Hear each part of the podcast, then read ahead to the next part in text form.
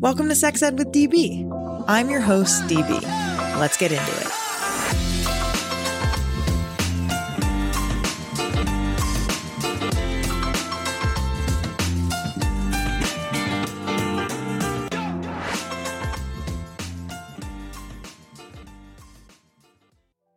If I were to tell you I was conducting a masturbation experiment with the magic wand, what would some of your hypotheses be? Well, I did do a masturbation experiment with the magic wand, so let me tell you what some of mine were. Number one, anxiety, tension, and stress will decrease during and after daily magic wand use. Number two, daily magic wand use will be associated with improved mood, confidence, and happiness when compared with no sexual activity. And number three, sleep length and sleep quality will improve during daily magic wand use when compared to no sexual activity. After running the numbers, two of those hypotheses were true, and one of them is false. Want to know which ones were true and which one was false? Go to sexedwithdb.com slash magic wand experiment to learn more about the experiment. Read some of my daily journals and watch some of my daily vlogs, and find the results of these hypotheses and a few others, and so much more. I'm about to get personal here, so listen up. I'm going to tell you a fun fact about me that you definitely didn't know. The lube that I use most consistently is Uberlube. I really mean it. If you were here with me right now, I'd tell you to go over to my nightstand drawer and tell me what you see. That's right, you would see a bottle of Uberlube. If you've never heard of Uberlube, let me tell you about it. Uberlube is a silky smooth silicone based lube recommended by leading doctors, and its body friendly ingredient list makes it widely used by people with sensitivities to lubricants. Another amazing thing about Uberlube is that it doesn't leave a sticky residue like water based lubes do. It lasts for a long time and doesn't stain clothing or bedding. I have three bottles of Uberlube on my bedside table right now, ready when I need it. If you're someone who wants to feel more pleasure in the bedroom, use code SEXEDWITHDB for 15% off at uberlube.com. Trust me, it's amazing. Are you falling into a pattern with your partner? Looking to spice things up but aren't sure how? Me and my partner exit our ordinary with Lion's Den. Lion's Den has hundreds of your favorite brands to help you and your partner reconnect or try something new. From novices to dungeon masters, there are products for every comfort level. With 50 plus years in business, Lion's Den is here to help. Can't make it to a local store? Shop online and chat with a customer service team member while you shop. Lion's Den offers our listeners 15% off in store and online using code SEXEDWITHDB at lionsden.com. Small business owners, freelancers, and contractors, listen up. If you're running a small business and you're making at least $60,000 in profit each year, you're going to love Collective. Collective is the all in one financial solution for self employed people. They let you focus on your passion and not your paperwork. Collective handles all the corporate formation and compliance paperwork, taxes, bookkeeping, accounting, and even payroll. Go to collective.com now and use code Danielle, D A N I E L L E, to receive one month free. And make sure to tell them that Sex Ed with DB sent you.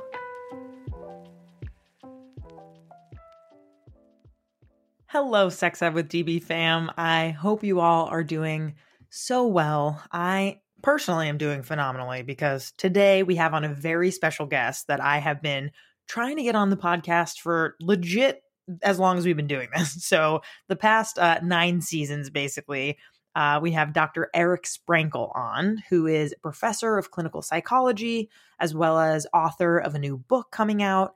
Uh, and in this episode, we talk about everything masturbation from how different religions feel about it to the self diagnosing phenomenon on social media to details and information on female ejaculate and squirting and so much more.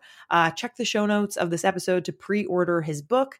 DIY, the wonderfully weird history and science of masturbation. Uh, this is such a good episode. I seriously was like fangirling the entire time because I just think that he's so brilliant and so fucking funny on Twitter. If you don't follow him, go to at Dr. Sprankle on Twitter and just like scroll through. Honestly, you're gonna laugh uh, a lot because he's hysterical and really smart and a researcher and a sex educator and a professor. Just cool dude all around. Um, just a quick note before we start we have new merch. Um, we worked with Sadie from 20 Some Designs, and I'm just so excited to have you check out our merch by going to sexedwithdb.com slash merch. Uh, we got tote bags, we got stickers, we got hats, we got a lot of stuff about body positivity and abortion and periods and all the good stuff. So make sure you check us out. Rep your favorite sex ed podcast, Sex Ed with DB, at sexedwithdb.com slash merch. And here I am with Dr. Eric Sprankle. Dr. Eric Sprankle, welcome to Sex Ed with DB. How you doing today? Great. Thanks for having me. Of course. I've uh, been a fan for a long time. Uh, me and my team have really, really enjoyed following you on Twitter specifically and uh, just laughing right along at your really fantastic tweets. So we're uh, we're really glad to have you and and yeah, you do a lot of really amazing work and I'm excited to to chat with you today. Uh, Thanks, appreciate that. Yeah. Uh, so why don't you go ahead and introduce yourself and tell us about your work? Sure. I'm Eric Sprankle. I'm a clinical psychology professor at Minnesota State University in Mankato. My specialty is within sexual health, and I've been at this, at least within academia, for 12 years now. I think I'm just starting my 13th academic year at MSU. Um, so, yeah, full time professor doing this. Awesome. And how did you get into this? What's like your origin story? Yeah. Um, I know for the specific area that I'm in in sexual health, the origin story was more well. Let me back up for a second because when I get this question of like, what's what drove your passion for this topic of sexuality and sexual health, and like the egocentric part of me is like is confused by that because my first thought is like how are people not passionate about these topics? Mm. you know like when there are careers that focus on masturbation and you're choosing accounting like that doesn't make any sense to me whatsoever. Right right but right admittedly that's egocentrism you know we're on our we all have our own passions we're all on our own journeys and everything. I mean but specifically, we need accountants also. We need those right i know yeah yeah we can't people, we can't all be just making jack off jokes all the time. Uh, society would collapse. Right. Um but yeah, specifically as a profession, it was you know I was a, a psych undergrad starting freshman year, but second year I took a, a psych of human sexuality class. This was at University of Cincinnati over 20 years ago now, and just realizing you know just being fascinated by the topic, but also realizing how much I thought I knew about the topic, but it was totally driven by myths and partial truths and misinformation. It was just very eye opening for me to to realize like this was a whole professional area of specialty within psychology and it just hooked me in from there i didn't always expect to be a, a professor i was actually trained to be a clinician mm-hmm. and i just kind of fell into academia um, after my postdoc but this is a, a, perfect fit for me. Yeah, that's really awesome. I mean, it definitely comes through in all of your content, and we're going to get into your book in a little bit. But first, I just wonder if you could tell me a little bit more about being a professor. So like what what specifically do you teach? What do you love about teaching? What do your students kind of look like? Are they kind of the same year or do you run the gamut across university? What what does that look like for you? Yeah, so I teach uh, a couple of classes within sexual health and sexuality at the undergrad level, um, like a psychology of sexual health class, which is lower level, and then an upper level clinical sexuality class that focuses more on sexual dysfunctions, paraphilic disorders, things like that. And then I also teach some non sexuality based classes like adult psychopathology, which is just teaching our grad students in our clinical psych program um, all the different diagnostic criteria and how to differential diagnose and then I also teach like psychology of aging. Somehow I got stuck mm. with that and taught that every semester for 12 years. Um, I, I, I, think MSU saw that I took an aging related class in grad school, and it's like, okay, you're teaching Throw the psych of there. aging class for the rest of your life. right. So I was like, okay, whatever. Uh, it's a fine class. That's interesting. Um, what can you tell me more about that class? What does that entail? Uh, Psych of Aging. Yeah. Yeah. So it's, it's part of our developmental sequence that we have for, for course offerings for our students. So we have a child psych, uh, a child psychology class, an adolescent psychology class, skips over everything from 18 to 65 because clearly nothing happens during those ages. That's pretty bleak. And then, right. So Psych of Aging picks up with older adulthood. So it's specifically within like gero psychology. So I talk about just uh, adjustments relating to aging within older adulthood as well as specific like mental health topics of uh, that are more relevant for older adults, like neurocognitive disorders and, and things like that. Gotcha. Okay. Wow. Really interesting. Uh, talk to me about how the field, specifically when we're talking about like sex and psychology, like how that field has shifted and changed over the years, and specifically the years that you've been working in it. Yeah, clinical psych in general, and I, I think clinical sexuality kind of goes along with this too. Unfortunately, we're, we're definitely up against a lot of armchair therapists on TikTok. Mm. So, you know, a lot of psych jargon has entered the mainstream cultural lexicon. So you hear a lot of specific words that were only used in therapy are now being applied to like everyday experiences. So this results, unfortunately, in a lot of self diagnosing, misinterpreting everyday feelings and behaviors as symptoms of psychopathology and sometimes even turning diagnoses or even just symptoms themselves into like personal identities so that's been fun to to, to kind of see and to, to work against because that, that shows up occasionally in class. Um, you know, I'm Where talking about a particular topic. Feeling that, or what do you mean? Yeah, or at least they're just exposed to it, right? right? It's just another source of information, and how I view it is like a source of misinformation that yeah. I have to counter, right? So I do that a lot on on social media, but it also exists in my classrooms, obviously as well. That I'll be talking about a particular topic. A student asks a question of like well, I saw on TikTok or I saw on Reddit, and all of a sudden I'm just kind of like feeling crushed. weird. And it's like, yeah, okay, I know where this is going, but let me hear you out. Right. What did you hear? What right. did you read? Um, so it's it's it's a lot of that. It's a lot of personal anecdotes that are being presented as like generalized truths about the field, mm. both within clinical psych- psychology and within sexual health more specifically. And so it's just a lot of re educating and kind of reframing uh, some of the information that it, it exists on a lot of these platforms right now that aren't always accurate. Hey everyone, DB here. I want to take a quick moment to highlight that the conversation around self diagnosis in the neurodivergent community is nuanced, with experts in the field holding different views on the topic.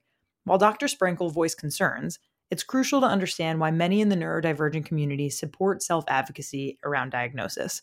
Formal diagnoses for neurodevelopmental conditions can be challenging due to cost of testing, lack of support, and systemic barriers.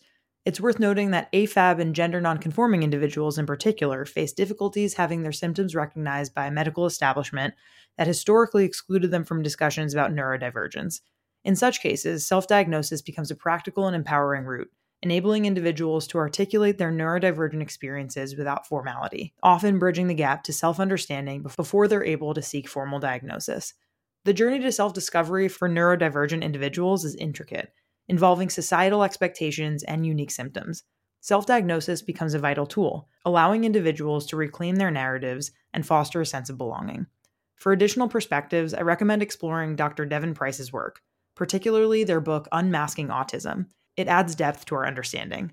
Let's approach this conversation with empathy, respecting the diverse paths that people take in embracing their neurodivergence.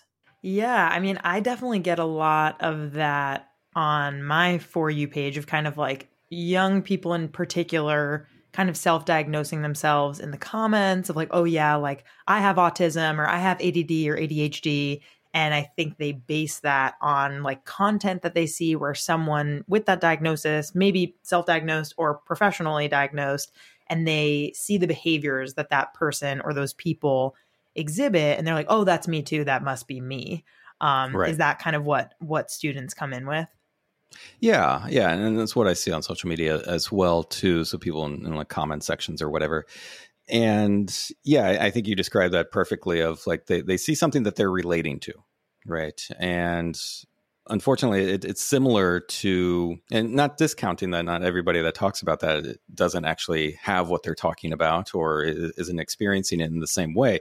But th- those are personal feelings; those are anecdotes, right? From a clinical psych perspective, I have to look at this, and especially from a researcher, I have to look at this. Can we get a little bit more of like an objective or an operational definition of what we mean when we're talking about this particular thing? How do we go about assessing it, right? Because assessment informs treatment. So there's there's a lot of clinical considerations with this.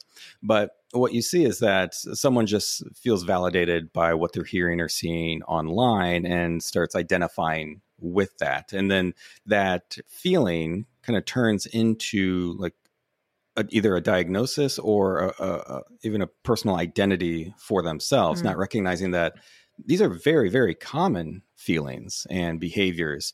And it's only actually this diagnosis if it also exists in all these other settings and it's leading to distress or impairment and all these other things that armchair therapists and armchair psychologists don't understand because they don't have the, the, training in that. So to me, it's kind of like um, a horoscope right? And that we identify with horoscopes a lot because they're written so vaguely, or vaguely enough at least, that it applies to most people's lives, regardless of what zodiac sign you is or, or are. You just read the uh, particular horoscope, and be like, oh yeah, that, that kind of rings true, right? Right? Yeah, exactly. So it's it's a similar phenomenon as that. It's something that's a universal experience and feelings, and it, we're thinking it's something unique. That makes a lot of sense. Yeah. Yeah, really interesting. I like the comparison to a horoscope because I do think that ultimately what that shows me is that people want to be understood, right? Like people right. want to be understood by other people and they want to understand themselves in order to like best navigate the world, right? Yeah, and yeah, so, absolutely. Yeah, so like we can't fault them, right? But like how do we combat that this like misinformation and disinformation that's happening? What do, what do we do about it as professionals, you know, you as a clinical psychologist and as, you know, someone who is essentially like a researcher and you you love data, facts, like the science, like how do we meet people where they're at and kind of like combat this issue?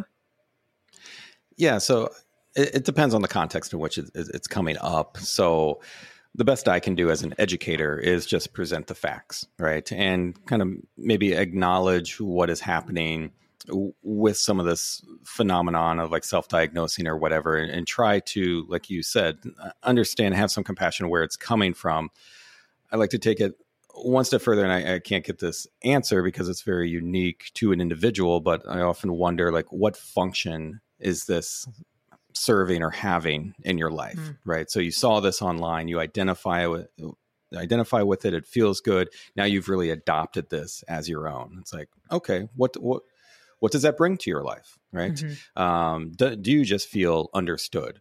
Um, do you feel part of some type of community of other people who share this label uh, that they label themselves with?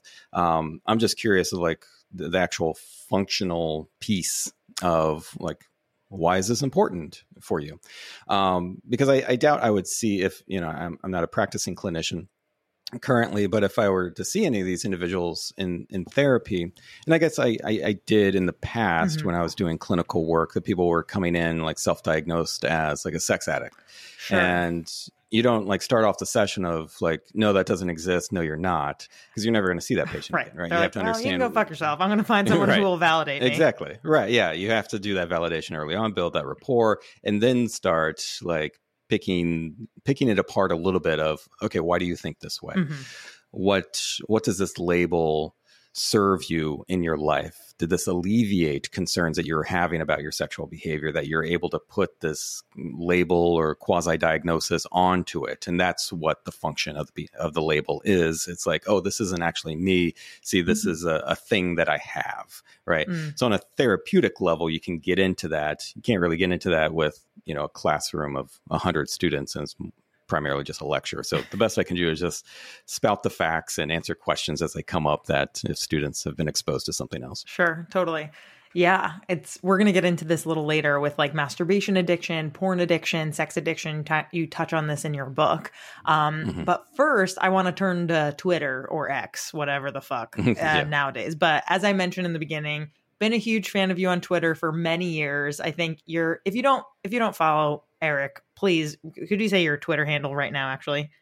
Sure, at Dr. Sprankle. At Dr. Sprankle. Please go follow him. He is so funny. The the tweets really strike the perfect balance of like playful, educational, sarcastic, and shameless. And so you really poke fun at any person or institution who claims specifically that masturbation and porn are inherently harmful. And I'm wondering how did this like become your brand how did you like get so particularly invested in kind of like focusing in on these topics specifically well, it was, it was, a surprise to me too. Like it was not early on in my career. I was like, I'm going to be known as the masturbation guy. Right, right, right. Um, yeah. So I wasn't seeking it out. Uh, I think the origin of it really started more on Instagram. I, I I was on Twitter for a long time, and ha- I'm still on there a little bit. Um, I primarily use it as just kind of like fleshing out some ideas, and then the more the polished stuff ends up on on Instagram. And so I'm a little bit more active over there. And I think I posted something that was just what I thought was pretty innocuous, like masturbation is healthy, or at least it's not harmful to your body, something like that. And then internet weirdos started started calling me unprofessional and unethical for being very flippant about masturbation. Someone even called me an imperialist, which was a new one for me uh, on this topic, um, because I wasn't warning my followers about the uh, supposed dangers of masturbation, mm. and so, so, that's why I should have my license revoked and I should be fired. Oh my! And uh, thrown off of social media completely.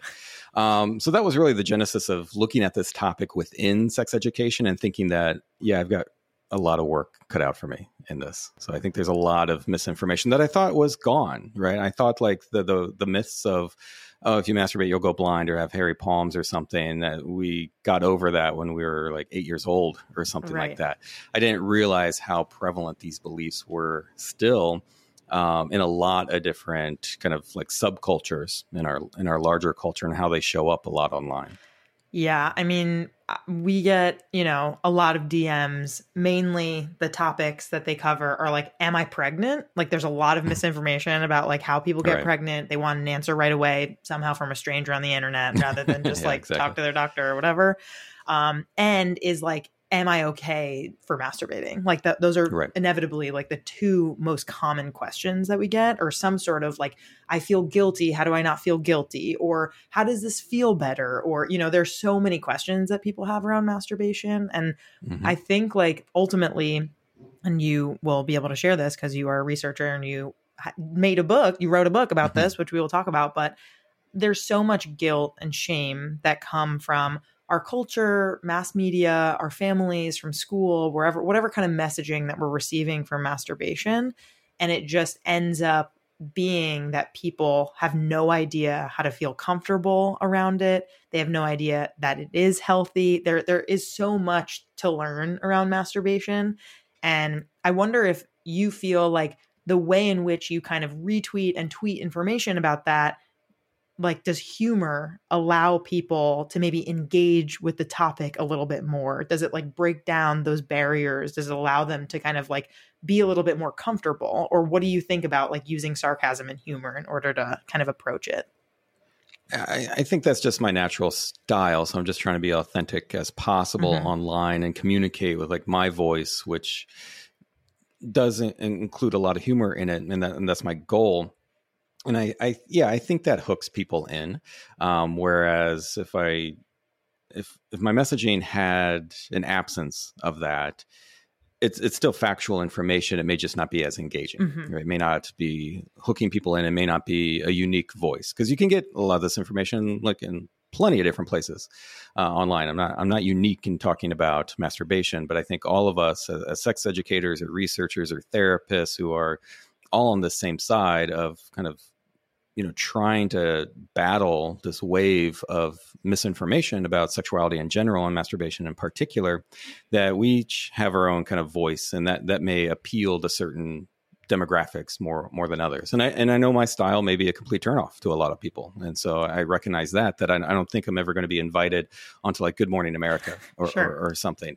Um, and if I am, then I, I think I went astray a little bit from my right. my messaging, my vision, my mission, and all of this. Less a little bit less authentic. Right. Uh, that's that wouldn't be the best fit for me. Um, so yeah, I, I I, I intentionally try to insert humor just to kind of one to reflect this is my natural voice as well as to kind of hook people in a little bit to maybe make it a little bit easier to kind of explore these complex topics kind of shrunken down in a little bit of a humorous way. Well you hooked me and i'm uh, i'm going to keep following. So yeah really really happy to, to have you on that platform. For however long that platform exists yeah, you know on the rocks but we're going to use it as we can Right. Uh, let's talk about your book. So, you have a new book coming out on March 19th, 2024, uh, called DIY The Wonderfully Weird History and Science of Masturbation. Tell me all about it. Like, when did this idea come to you? Was this kind of a natural progression based on other research or kind of interest that you had in these topics? Or, yeah, just tell me everything about it. Yeah, it was it was born out of the Instagram comment section on one of my posts, like I was explaining earlier, and that was the, the the moment of like, oh, I think there's something here, and I started jotting down some different areas. I was like, okay, I, is masturbation like a large enough topic that a whole book can be written on it? Usually, it's just like part of a chapter, at best, a chapter. And so I started jotting down all the different like subtopics that could be related to masturbation, and it was just a, a very very long laundry list of, of items, a couple of dozen, and then I started condensing those into chapter outlines, and like I I think there's something here, and so yeah, it was born out of like you know some dude named like Tomcat. Um, it was some type of energy worker who uh, was a semen retention practitioner and mm. didn't like what I hmm. was saying and, and thought, you know, ejaculation depletes your body of all these vital nutrients. And me being, you know, somewhat humble, I, I, I hope, or I try to be. I, I was looking at that because I think he was specifically talking about zinc and that there's a significant zinc loss with every ejaculation and your body needs that. I'm like, all right, that's new to me. That sounds like bullshit, but um, maybe I'm wrong. Let's maybe I didn't the read the right thing. That. Roll the tapes. Right, yeah. So I was like, okay, let me look into it. And then, yeah, that's bullshit. Um, I was right in my my assumption, but then you know they they make it sound very convincing um, not only just random people on you know in a comments section, but the, the websites devoted to uh, some type of masturbation abstinence, porn abstinence, and they cite a lot of studies, and it, it, makes it look legit and like, yeah, this is harmful, or this could be uh, damaging to yourself or to your relationships. It's damaging to society. They make a convincing case on the surface, but once you start scratching that surface and look at the the citations or the research that they're actually citing, um, their arguments start falling apart very quickly. And what is left is just their own personal biases and morality that mm. is opposed to masturbation or their own sexual shame that's wrapped up into it that they have to justify trying to cut back or abstain from masturbation altogether with a lot of pseudoscience, not pseudoscientific nonsense. And that's really the, kind of the, the essence of the book. It's just all these ridiculous masturbation myths that have been spouted for hundreds of years and how that misinformation from even the 18th and 19th centuries are really no different than the misinformation that exists right now. And that was the most surprising thing as i was researching and writing the book of how yeah we can laugh at you know what this physician was talking about in the 1830s uh, thinking that masturbation was the cause of all a whole host of different diseases and offering ridiculous cures but that's just been repackaged and exists in a lot of different circles right now among religious moralists, among wellness influencers on, on social media. Um, yeah, it's, it's, just repackaging all this same pseudoscientific nonsense. And so that's kind of what the, the book's really about, of kind of showing that and offering what the research actually says on masturbation and how, yeah, if you do it, you're fine. Right. It's right. you're going to be all right. right. Totally. Yeah, I guess a follow up quickly is like, what do these people have to gain, these snake oil salesmen? Is it just kind of like them spreading their own morality and kind of their own opinions in order to gain a following or is is it usually attached to like them making money off of like a book that they're writing like what what's going on here like what's behind this yeah, all the above. You know, you see it, and a lot of different motivations. One is that essentially just proselytizing, that the underlying objection is that this goes against my religious beliefs. This is a sin. But trying to convince people that you're going to go to hell for touching your genitals isn't a, the strongest argument anymore. It's too abstract. No one cares. So you have to start packaging in like some health effects into that. It's like you're not only going to go to hell, so that's where you're going to spend eternity. But right now, you're going to go, uh, you know, you're going to get uh, acne, you're going to deplete in testosterone, you're going to develop depression and social anxiety, all these things that they have to make up to make it sound more convincing. And so part of that is proselytizing. Mm-hmm. Other things is, you know, obviously they're dealing with a lot of their own sexual shame and one kind of a support group of like, yeah, we're in this together. Right. right? There's whole communities like NoFap community, right? Of just a bunch of bros saying like, yeah, we're trying not to masturbate and we have this whole online community trying to encourage each other not to do this um, so just wanting some sense of community and belonging for their own sexual shame and their pursuit of abstinence and then yeah some for some people it's a grift right and a lot of the people that i've been making fun of more recently on Twitter um, are more on the grift end of it. They're kind of like this masculine wellness kind of pages. Um, they're always men. I don't know. That's yeah. at least how it feels, right? Like I, I don't know. Is that kind of like the trend that for from the research, like, or or am yeah. I being sexist? Century, no, centuries old trend. I, I I sought out to do this book very gender neutral, not even inserting gender uh, much at all if I didn't need to, because I thought like, okay, we're talking about genitals and we're talking about a behavior, right? I don't really need to, you know, insert gender into this, but that quickly proved impossible because so much of the prohibitions are gendered, primarily focusing on men, and a lot, most of the research is gendered too. So I did start having to incorporate it. But what's interesting about the masculine piece is that masculinity is has been really tied into this belief that you shouldn't masturbate, that that's uh, effeminate to masturbate. Mm. Not only because it shows that you lack control over yourself, right? So, not a masculine ideal, but also the belief that masturbation causes a whole host of physical problems that essentially feminize, quote unquote, um, a person. And so, therefore, it robs you of your masculinity. And so, you know, physicians were talking about this again in like the 1700s and the early 1800s and these wellness gr- grifters now who are essentially just misogynists looking for like substacks subscribers and subscribers to their youtube channel that there's the, the spouting the same nonsense that if you masturbate, you're going to deplete yourself in testosterone. You're not going to have the muscle mass. You're not going to attract women. It's all the it's it's it's all nonsense, but it's all built into what they think is a, an idealized masculinity fascinating. Really, really fascinating. And like thinking on it, you know, whenever I have conversations around porn, it is usually my cis male friends who have this kind of like idea that well, I don't watch any porn at all because I find it very addictive and I think it's really problematic and blah, blah, blah. And like, I often find that, like you said before, around people's biases, it's like, no, you just think that you have a problem with it. And then therefore you feel like because you have a problem with it, everyone has a problem with it. And it's mm-hmm. the same thing about masturbation. It's like most people can do this healthy, healthily. Most people can watch porn in a healthy way. It adds fantasy, X, Y, and Z. Like we talk about ethical porn, there are all sorts of conversations around it.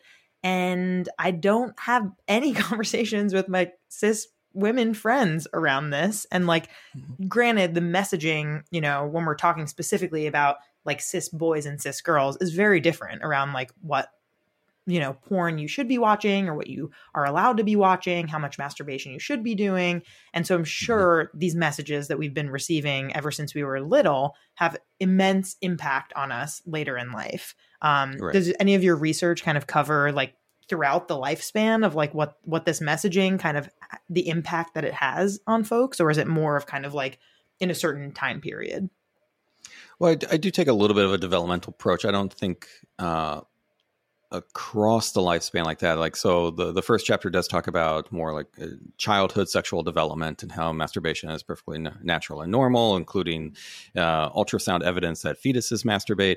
Um, all the way to the last chapter before the conclusion that focuses on older adulthood and older adults masturbating up to the point in, in including in long-term care facilities including within hospice care and including uh, grieving widows uh, reincorporating sexuality and masturbation mm. into their life after the loss of, of a loved one so it does span the the whole developmental course but looking at kind of those those cumulative effects there there just is not the research to kind of back anything up with with looking at the, the long term effects of some of the, the cultural messages that, that we receive. So, but we are left to, to speculate, and I think it's an easy speculation, like kind of like what you were saying, um, especially for well, one the the gender difference, right? That my book does cover a lot with with female sexuality and female masturbation and my editor was really good of like you need more stuff about women in here and I, I was coming back like i know there's just not much to cite and that's a problem with right. sexuality research in general right? And our cultural understanding of female sexuality is just historically it's been ignored right? Um, so that's why the, the bulk of the research is, is, focused on men thinking that this is a male issue that they're only interested in it and it's their problem right? And it's no, it's sexual desire we all have it.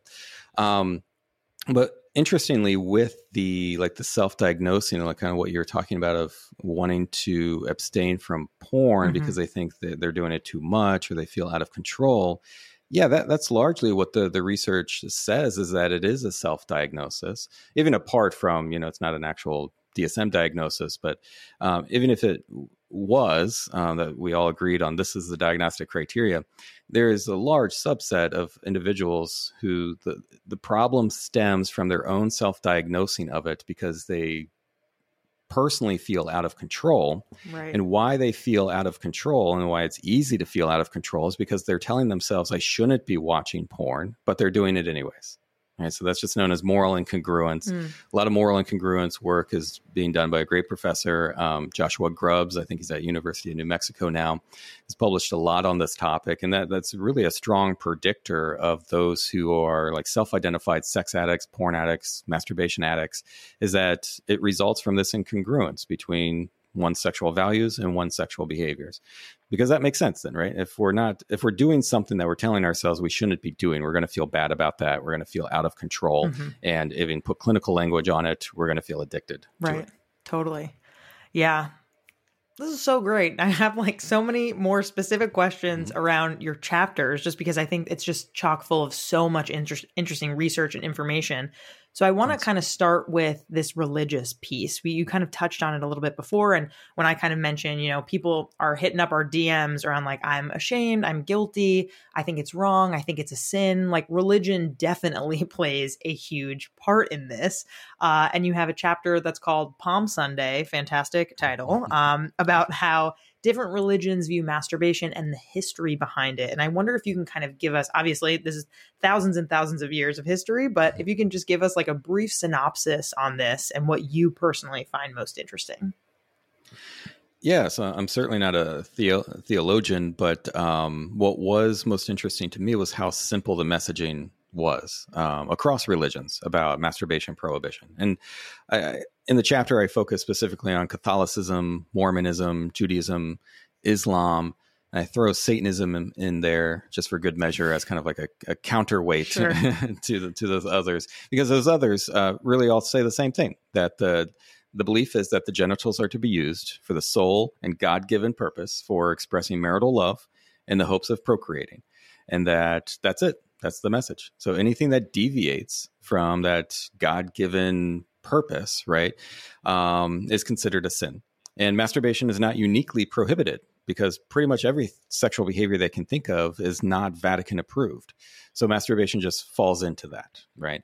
Um, occasionally, though, it will get special attention since it's the easiest and most accessible behavior to engage in. Um, some clergy members will kind of single it out as being like the, the, the greater risk because it's always at your fingertips. You oh, can wow. sin at any time, right? Um, they they view it as like a gateway to other types of sins, mm, the gateway historically. Drug. Right? Yeah, exactly. Um, one of the kind of where all this pseudoscience that masturbation leads to you know all these negative health outcomes really originated in like the early 1700s from this pamphlet known as uh, onania that was starting to, to circulate in london and other parts of england at the time and even though it was new that it was introducing some health effects related to masturbation that they claimed, it was largely still grounded in kind of this religious, moralistic prohibition of masturbation and thinking that it was a slippery slope of sin, that once you start masturbating, then you'll start stealing and then you'll start murdering. Oh. It was a very quick jump. that escalated quickly. yeah, it did. And that would, that would be interesting to see, but it doesn't play out uh, that way. Um, so what's interesting too, even with the clergy argument, that it's it's really straightforward. It's simple. I was surprised of how simple of a message it is. Um, so clergy will often say that you know it's it's prohibited because it goes against what your genitals are supposed to be used for according to God's plan. All right, simple enough. It's considered a sin, and whether or not sin includes like hellfire and stuff like that.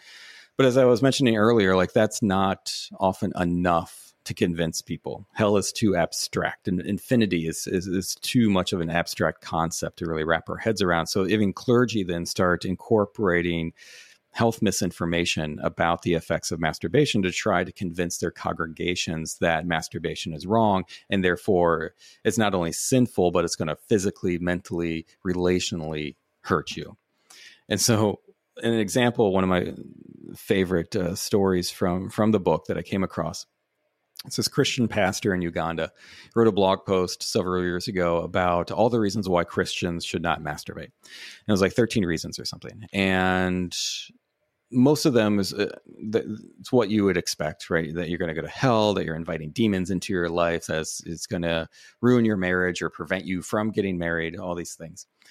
But then there was an interesting like mythology inserted into it that I'd never heard before, haven't heard since. That this guy, and this uh, apparently only applies to to male Christians for for this one particular reason why Christians shouldn't masturbate. That he he argued that when you masturbate and ejaculate, that demons will steal your semen and sperm, take it into the ocean, mix it with Satan's reproductive fluid. Doesn't elaborate what oh. that fluid is. I don't know if Satan ovulates or has some type of semen that bonds with egg. human it's semen. It's an egg. I'm clear. Right. Yeah. Some type of mixing with Satan's reproductive fluid, and this produces the offspring known as mermaids, of course. okay, Logical conclusion, reason, right? I had a feeling you were going to say that when you said ocean. I was like, Little Mermaid yeah. is coming up for yeah, me. Yeah, yeah, Yeah, it is like Little Mermaid fan fiction or an origin story for kinda, the Little Mermaid that cool, no one asked honestly. for. right, but this just came out of left field, but believed it that yeah another scare tactic that you not only have to worry about masturbation like ruining your health and your marriage or your relationship but also that you could have all these unaccounted for uh, mermaid offspring living in the ocean someplace that i guess you're responsible for in some capacity? I don't know. They didn't elaborate beyond any child support or what's going on there? Yeah. Right. Wow. Okay. Yeah. Really wacky. Um Okay, so as a Jew, I feel kind of really bummed out to hear that around, you mm-hmm. know, Jewish people not really not only, you know, being encouraged not to masturbate, but I would kind of expect based on like, oh, you know, it's a mitzvah when you have sex on Shabbat, but that's only really for like reproductive purposes. Mm-hmm. Um, and like technically, I mean, I could be wrong, but my understanding in Judaism is that like there isn't really a hell. I don't really know. That's mm-hmm. at least what I feel right. like I learned when I randomly went to synagogue as a youth. So yeah. I wonder like what what's behind that like if there and maybe it is like you said across the board if it's for reproduction then maybe it's celebrated but because it's for yourself then it's not celebrated like was there any other kind of things when you were learning about Judaism and masturbation. Mm-hmm. Just self selfishly, I'm curious. Um, yeah, like what was up with that? Most of the messaging came out of um, arguments within the the Talmud. Um, and so, and I had to educate myself. I'm not a theologian, especially not within Jewish studies. Uh, I grew up Catholic, so I could dive into the Catholicism stuff a little bit from mm-hmm. like lived experience, but the other religions were like all new. So I was trying to understand them as best as possible. Um, but I kind of, I think I made the argument too of like, you know, you don't have to be a theologian to reject health misinformation, right? If like Stan Lee in the the the, the Marvel, uh, you know, Spider-Man universe said that, oh yeah, the the web coming out of his wrist is actually ejaculate. We can recognize like, no, that you know that that doesn't actually happen in real life. I don't have to un- know everything about the the Marvel universe to, to, to reject that, right. right? So I, I, felt somewhat confident that I can like, okay, this is what these religions are saying, and I can at least argue against the health misinformation, right? The the spiritual battles, like I have, I have no buy-in for that. Mm-hmm. You can you know argue whatever you think is happening spiritually, um, but within Judaism specifically, uh, it was in the Talmud that they're interpreting the story of Onan um, from the Book of Genesis, like the you know uh, withdrew and spilt his seed upon the ground, right? And so that's often viewed that story as an anti-masturbation kind of warning. And yes and no. The the the mechanism is is less important the mechanism of masturbation. The the sin was disobedience of god and god's mandate to to reproduce with your dead brother's spouse to carry on his name but the act of wasting seed mm. that was viewed as the sin or however it's called disappointing god in that way disappointing to the point that onan was killed uh, by god for this. Um, so in the talmud it's it's rabbis over the course of a couple of centuries arguing and interpreting what that story actually means and how that can play out in, in real life. Uh, we can use that as guidance of how we can ensure ourselves that we're not wasting our seed.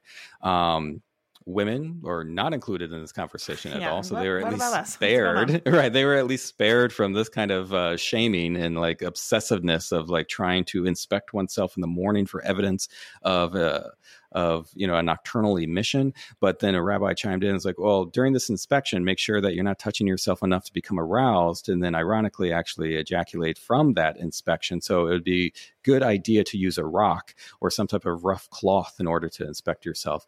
And so all these ridiculous things, it's just like, oh, Oh my goodness, this has to be exhausting to kind of live this way of this concern. And one rabbi even suggested like you shouldn't even hold your penis to urinate because that could lead to fondling, and fondling leads to arousal, oh and arousal God. leads to orgasm and wasted seed. Right. So it's like debates, serious academic debates going on. And, you know, yeah. Um, so that was uh, largely the extent of it. And then, you know, obviously all, all the uh, different uh, schism and, and sects and, and branches of Judaism now can take different interpretations of that and kind of dismiss it completely or, or try to work it in there's one book written by a rabbi about 20 years ago called Kosher Sex, and he addressed this a lot. Uh, he tries to come across as progressive, but you know, in my view, it's, it's progressive means a little bit different sure. uh, than a rabbi writing a book on on kosher sexuality. Um, but still, largely kind of what you were saying that yeah, it's celebrated within relationships mm-hmm. and any sexual behavior that takes you away from your relationship. So it's viewed as kind of selfish. And so this mm-hmm. is where it's not focused just on wasted seed or gender, that um, it's taking you away from your partner. Right. And the goal should be joining behaviors, not independent behaviors. So it's really against kind of like this individual idea that sexuality exists within ourselves and can be expressed just for ourselves. It always has to be relational. Here are my top three favorite things I love about Uberlube. Number one, Uberlube makes sex feel a lot more pleasurable. It's as simple yet as powerful as that. Number two, Uberlube is recommended by leading doctors, and its body friendly ingredient list is widely used by people with sensitivities to lubricants. And number three, Uberlube will not stain clothing or bedding. Any spills can be easily cleaned with detergent and water. Get your bottle of Uberlube now with code SEXEDWITHDB for 15% off at uberlube.com. Small business owners, freelancers, and contractors, listen up. If you're running a small business and you're making at least $60,000 in profit each year, you're going to love Collective. Collective is the all in one financial solution for self employed people. They let you focus on your passion and not your paperwork. Collective handles all the corporate formation and compliance paperwork, taxes, bookkeeping, accounting, and even payroll. Go to collective.com now and use code Danielle, D A N I E L L E to receive one month free. And make sure to tell them that Sex Ed with DB sent you.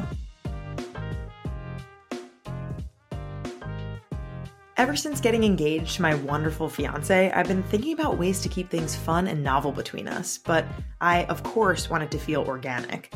I want to be able to feel sexy and comfortable in my body while trying something new. Thanks to Lion's Den, a new adventure I've been exploring is the world of lingerie. I never really was a big lingerie girl myself, but once I started trying on lingerie that accentuated my curves, felt super soft to the touch, and made me look in the mirror and felt wildly confident in my skin, that changed pretty quickly. Plus, when I searched for what I might like on Lion's Den's website, I saw models that actually looked like me. They were curvy and thick and voluptuous, and it made all the difference to see models that have my body type. Want to join me in my new lingerie chapter? Right now, you can use code SEXED with DB for 15% off your purchase in store and online at lionsden.com. Follow them on social media at Lions Den Adult on IG and TikTok for exclusive offers, deals, and giveaways. Abortion access is changing. And at the same time that safe, modern telehealth options emerge, politicians are passing harmful bans to block access and win votes, impacting marginalized and low income communities the most. But there is hope in the form of five pills. Plan C is a national nonprofit campaign on abortion pills, a safe and effective modern method used up to 12 weeks. At plancpills.org, you will find a 50 state guide to pills, which includes FAQs, in depth resources, and free hotlines to understand legal risk and get medical support. Plan C's mission is to spread the word about this medically safe, modern method and all the different routes of access, including activist telehealth providers and getting pills in advance. Because access to safe abortion care should not depend on your zip code. Visit plancpills.org to learn more and join the movement. And make sure to check out Plan C's merch store and use code SEXEDWithDB for 10% off. All merch proceeds go to a rotating list of abortion support organizers.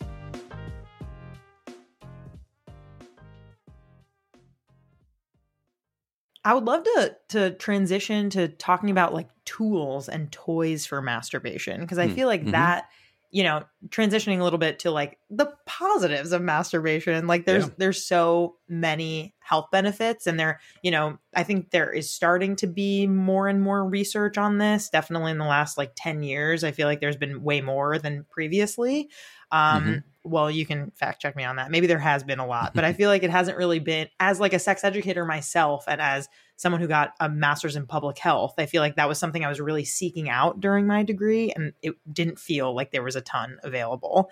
Um, Right. but i do think it's shifting and changing. But anyway back to this idea you know i want to talk about like tools and toys and like the joy of of masturbating um, and how kind of like tools and toys have maybe changed over time and what that landscape looked like. Yeah, so this kind of came into the humans landscape at least 30,000 years ago, possibly. Um, a penis shaped tool sharpener was found in a cave in Germany during an excavation that was that old. And it's debatable whether the device was specifically used for any type of, you know, sexual gratification. It was definitely used for some type of tool sharpening, given kind of the cuts on it. But you know, a tool sharpener doesn't have to look like a penis. So then there's debate of like, was this figurative art? Was it used in rituals, or was it, you know, A dildo. early dildo? Right, exactly, because dildos have been pictured in art for thousands of, of years, and so probably somebody was forming it out of like siltstone or like clay or something. So that's always kind of been present for almost as long as human, Homo sapiens have existed. But the big big game changer was uh, the invention of the vibrator. And um, common myth is that the vibrator was specifically invented to cure like women's quote unquote hysteria right of the time in the late 1800s. It was not. That's just a myth. Um, and, and in fact, it was invented specifically just for men.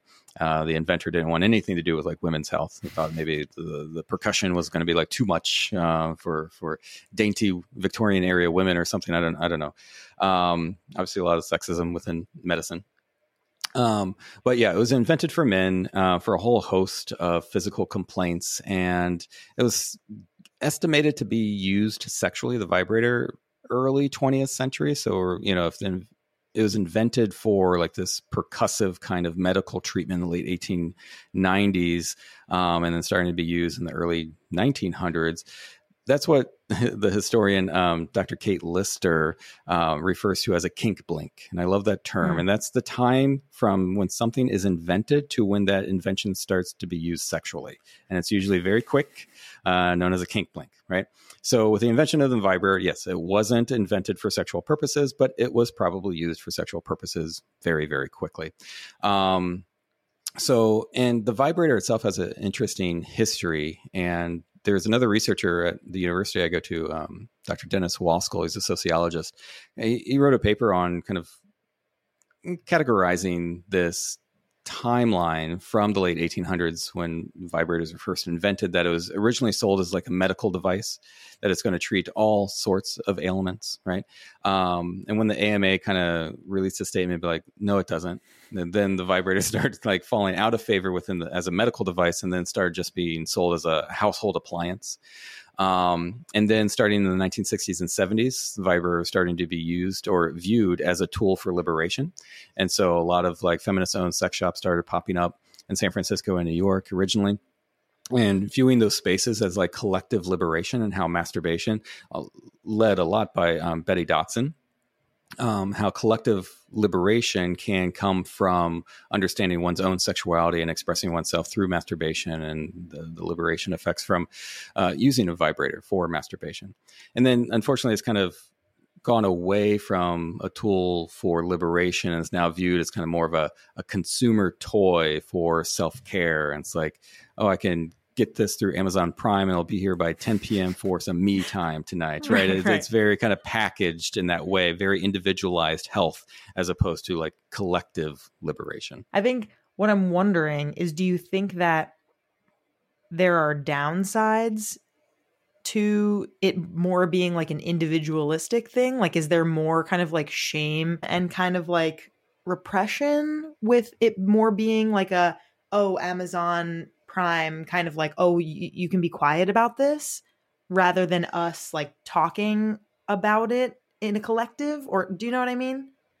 Yeah. Um what I was seeing is that it's not necessarily tied to shame, but just more of kind of like a cultural shift of like who's responsible for healthcare, right? And the well being of a society.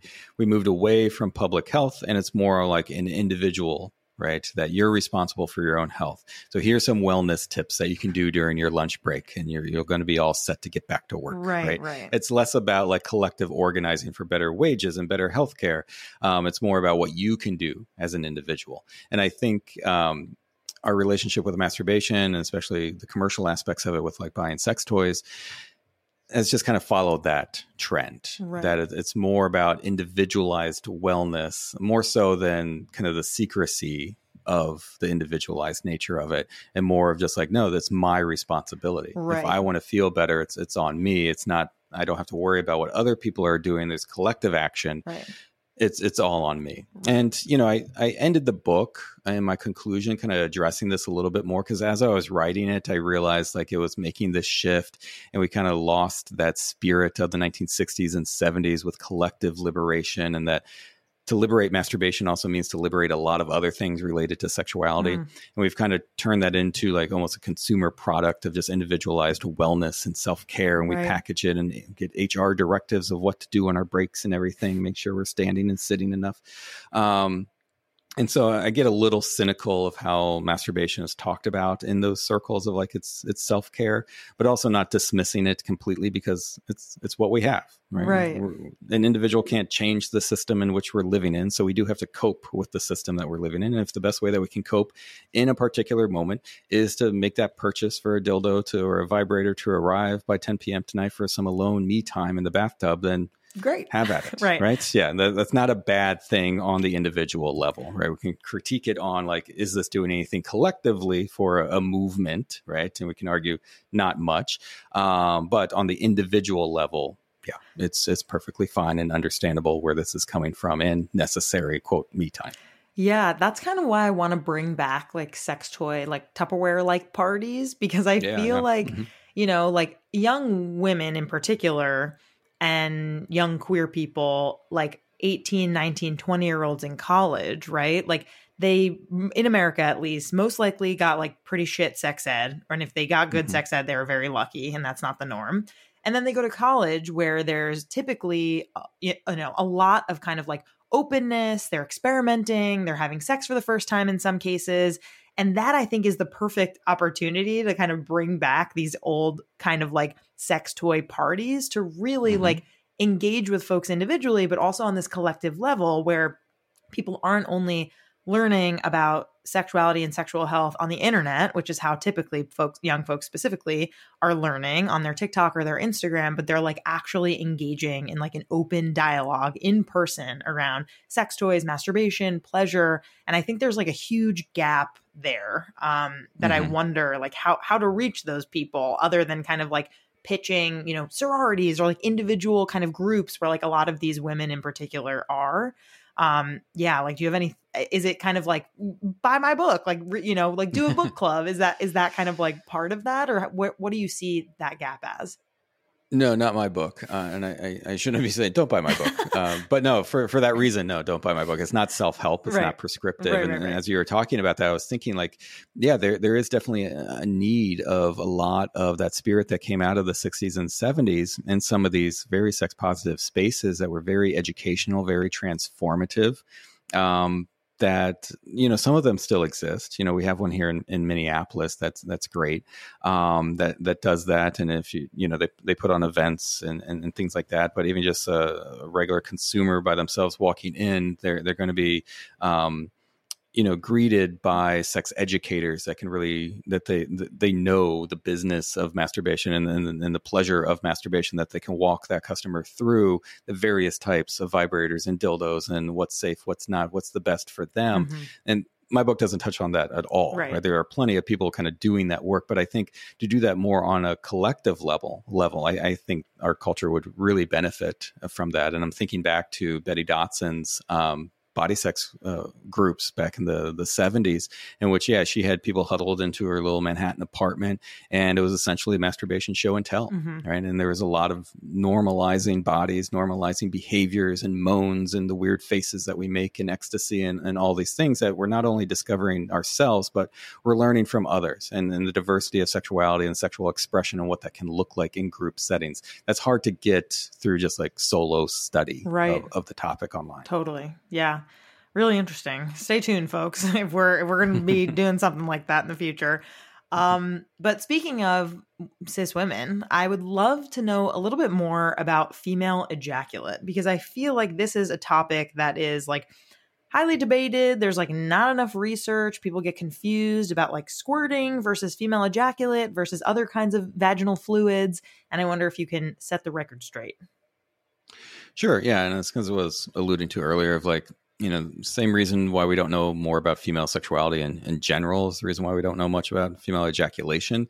That female, uh, female sexual functioning has historically just been viewed as inconsequential, right? As long as there's an erection and ejaculation of semen, what else is necessary for sex, right? So it certainly has gotten overlooked. And also the belief that women aren't even concerned about their own sexuality, their own sexual pleasure and satisfaction.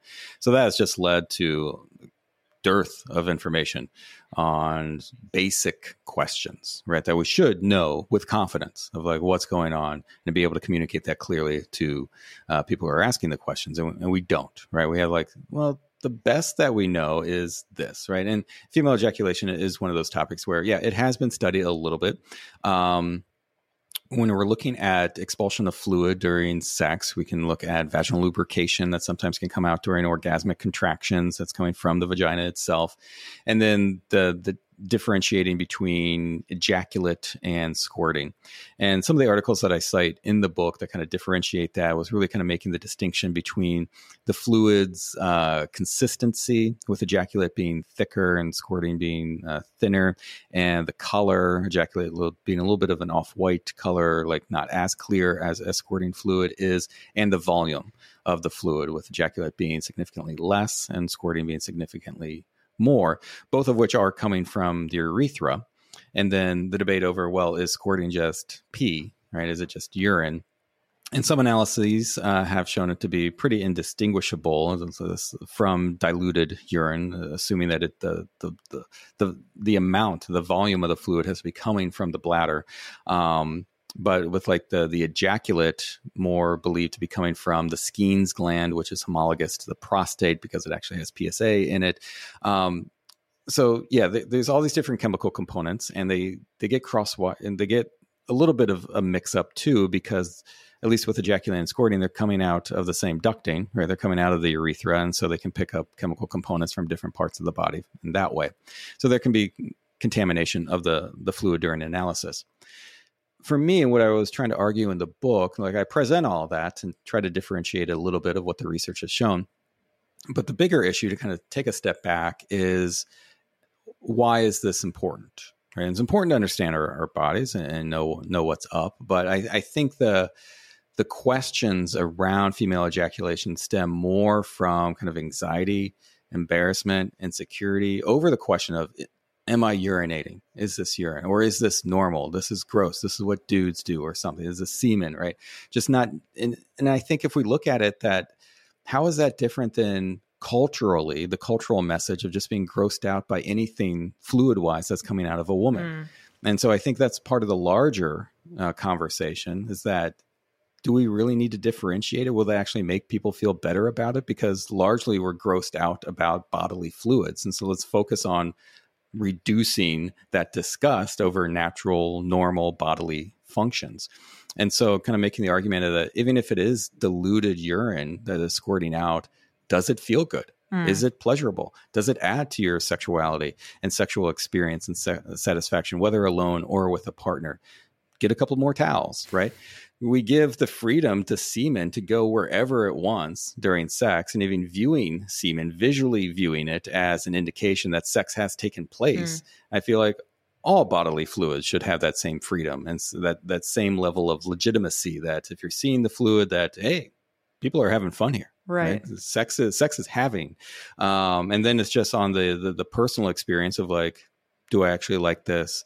Um, because there was one article that came out from Europe that looked at it was qualitative, so it looked at those experiences of women who do squirt, and some were kind of let down that it wasn't as big of a deal as they they heard it would be. Others were a little embarrassed or shamed or had partners that were kind of grossed out by it.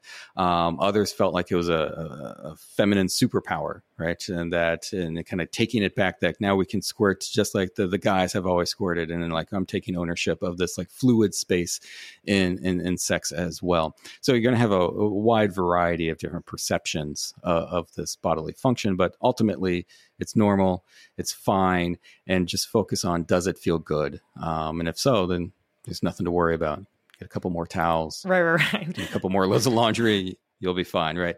Dump your partner if they're grossed out by it. Totally, it's an issue. definitely like, do that. right, Hands right. down. There's a lot. There's a lot of things that you can do um, to feel better about it. But just knowing from a health perspective, there's nothing wrong with it. Totally. And I really like this piece on like okay, like we have been grossed out about periods. We've been grossed out about Mhm. other kinds of discharge and fluids and like the ways in which that vaginas in particular operate. And like it's time that we just know information about our bodies and other people's bodies and just feel okay with it and normalize it. And that is a Right. really important key there. Amazing. I would love, we have a couple more questions. Um, I would love for you to hit us with some masturbation facts that maybe we didn't know before.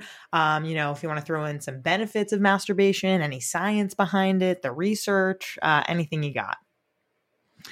Sure. Um, well, one thing in terms of like just a benefit that masturbation, specifically a technique called directed masturbation, is an empirically supported treatment for women who cannot have an orgasm. So it's often doctor prescribed, not doing it in session, but there's a step by step process of um, a woman who has difficulty orgasming or has never had an orgasm in their life. It involves ultimately masturbating typically with a, a vibrator and it's empirically sound. You know, a lot of sex therapy techniques are very commonly used by sex therapists, but they don't actually have the greatest research behind them to being effective, um, including the stop start technique for premature ejaculation. I talk about a little bit because it's like a you know masturbation technique too. Um, that actually doesn't have the greatest research behind it as being all that successful, but directed masturbation for female orgasmic disorder very very uh, effective. So masturbation coming to the rescue for those who cannot have an orgasm. Typically, the complaint is not having an orgasm with a partner, and then having to to learn how to have one by yourself first. Um, let's see what else. Um, one interesting little thing that I came across uh, was one of the signers of the Declaration of Independence was a physician named Dr. Benjamin Rush. Believed that masturbation could be caused by cause a whole host of different diseases and illnesses.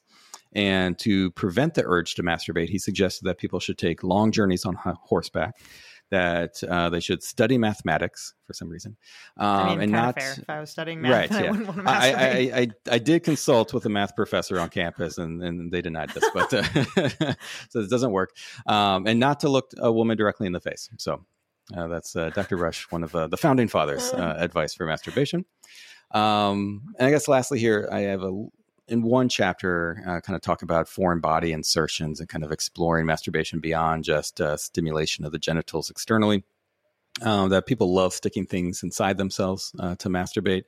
There was a German case study of a guy who uh, would put maggots, live maggots, Oh. into his urethra. oh, Has been doing this for he, he was middle aged and he's been doing this since he was a kid. Always had no problem of them coming out during orgasm or ejaculation until they didn't, um, and that's why he's a case study, right? Anytime you end up as a case study, you know something did not go according to plan. oh no. Um, so they had he was fine. He had to be surgically removed, uh, the maggots, um, because they was doing some damage to his urethra. Oh, but um, he was fine, but they got stuck, and probably an embarrassing case. And then I I spoke with because I was starting to talk about this a little bit on Instagram, and um, I got into a DM conversation with an ER physician. And she said that she removed 20 Happy Meal toys from a man's rectum 20? once. And so 20, 20 God. uh, gives a little new meaning to the McDonald's slogan. I'm loving it um, but uh, yeah, so we love putting things in ourselves, uh, all different orifices, And we won't stop. vagina, Listen, rectum. We, are we're not going to stop. doing not at it. all.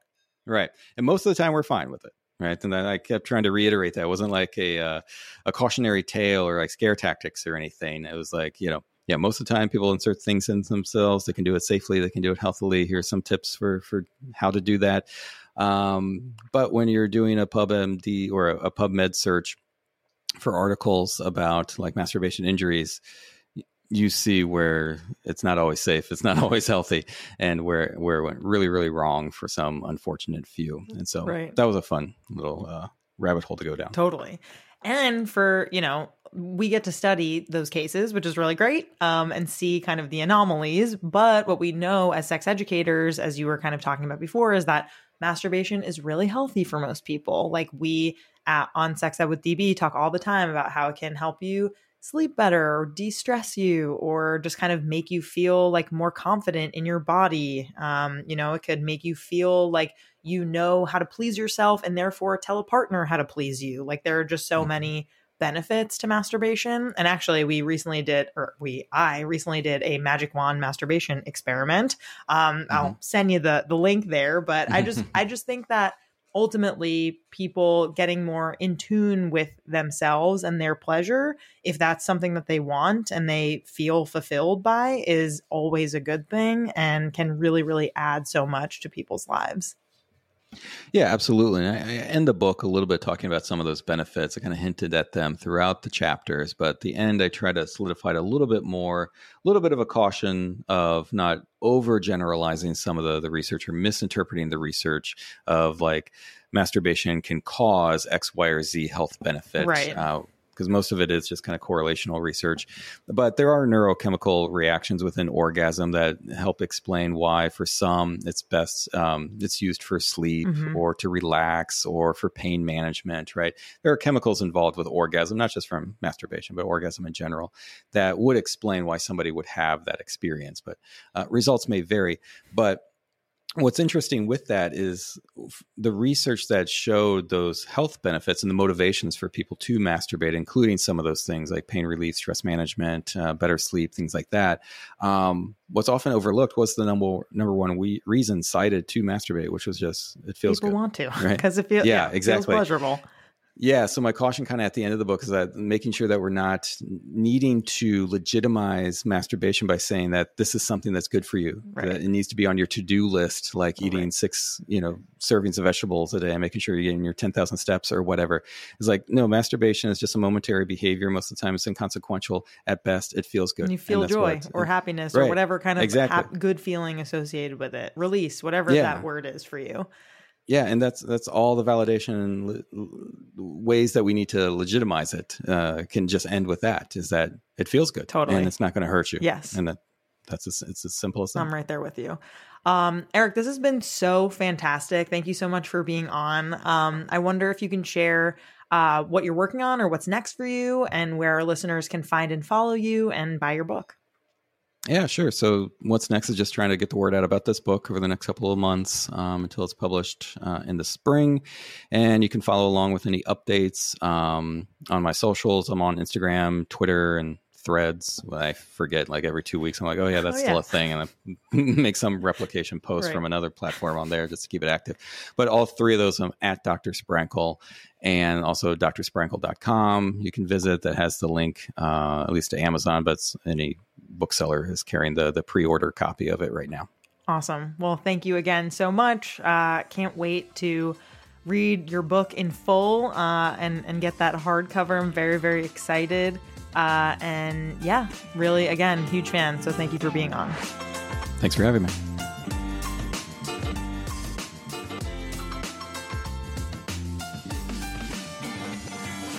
Our creator, host, and executive producer is me, Danielle Bezalel. Our producer and communications lead is Catherine Cohen. Our producer and communications coordinator is Sadie Leegee. Our marketing coordinator is Kate Fiala. Our music theme is by Hook Sounds.